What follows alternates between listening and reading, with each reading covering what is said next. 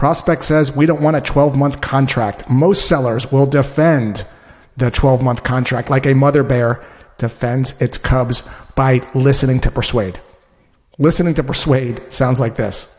We both know it's a marathon, not a sprint. That's why we bill annually.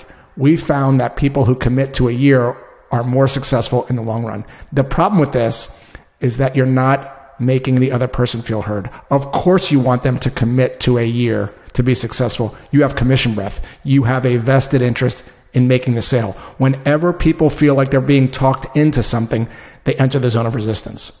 So, what you need is an approach to listen to understand without trying to talk anyone into anything. And in order to understand, you have to know where the other person is coming from. The muscle to work here is to see what other people are seeing.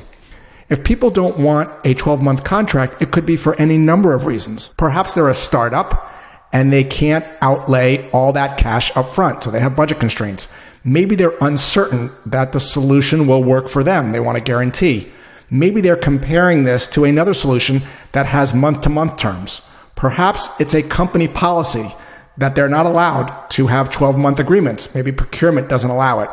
Maybe it's past experience. They have signed up for a 12 month agreement from another SaaS provider and they got burned before. Or maybe they want to be able to change their mind. Technology changes so fast, and perhaps they want to be able to adjust if they see something that's more favorable for them and don't want to be locked into 12 months.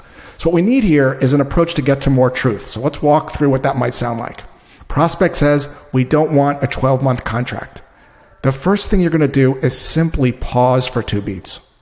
Pausing slows the conversation down and gives you an opportunity to think about what you want to say and also communicates to the prospect that you're listening to what it is that they said. So you might simply count one Mississippi, two Mississippi. And then you might say something like this What kind of term would you feel more comfortable with? Notice what we're not doing here. We're not trying to talk anyone into something. We're trying to see where they're coming from. And they might say, three months. And then you might say this It sounds like there's a reason you'd prefer a shorter commitment. Tonality matters here. I'm leaning back. I'm indifferent to the outcome. And they might say, I just want to make sure the data is good. Let's assume that you're selling a a B2B database. And then you might lean back and label the underlying emotion that they're feeling. And that might sound like this It seems like you're worried about committing without knowing if LeadIQ has valid and accurate data for the specific prospects you target. And then again, pause and listen. And they might say, That's right. And then from there, you can enlist their help to see what would make them more comfortable. It's not your job to fill your prospect's head with information. They have the answers if you ask. So you might say something like this What guarantees would make you more comfortable with a 12 month contract? And they might say, Well, if you give me a sample data set for each persona we target, that would make me feel more comfortable committing to a 12 month term. And then you can simply say, Okay, let's do that.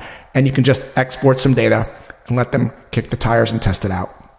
The shift is going from listening to persuade to listening to understand. Why? Because people don't buy. The shift is going from listening to persuade to listening to understand. That's because people don't buy because they understand you, they buy because you understand them. With no understanding, there's no truth. And with no truth, there's no trust. And without trust, there's no transaction.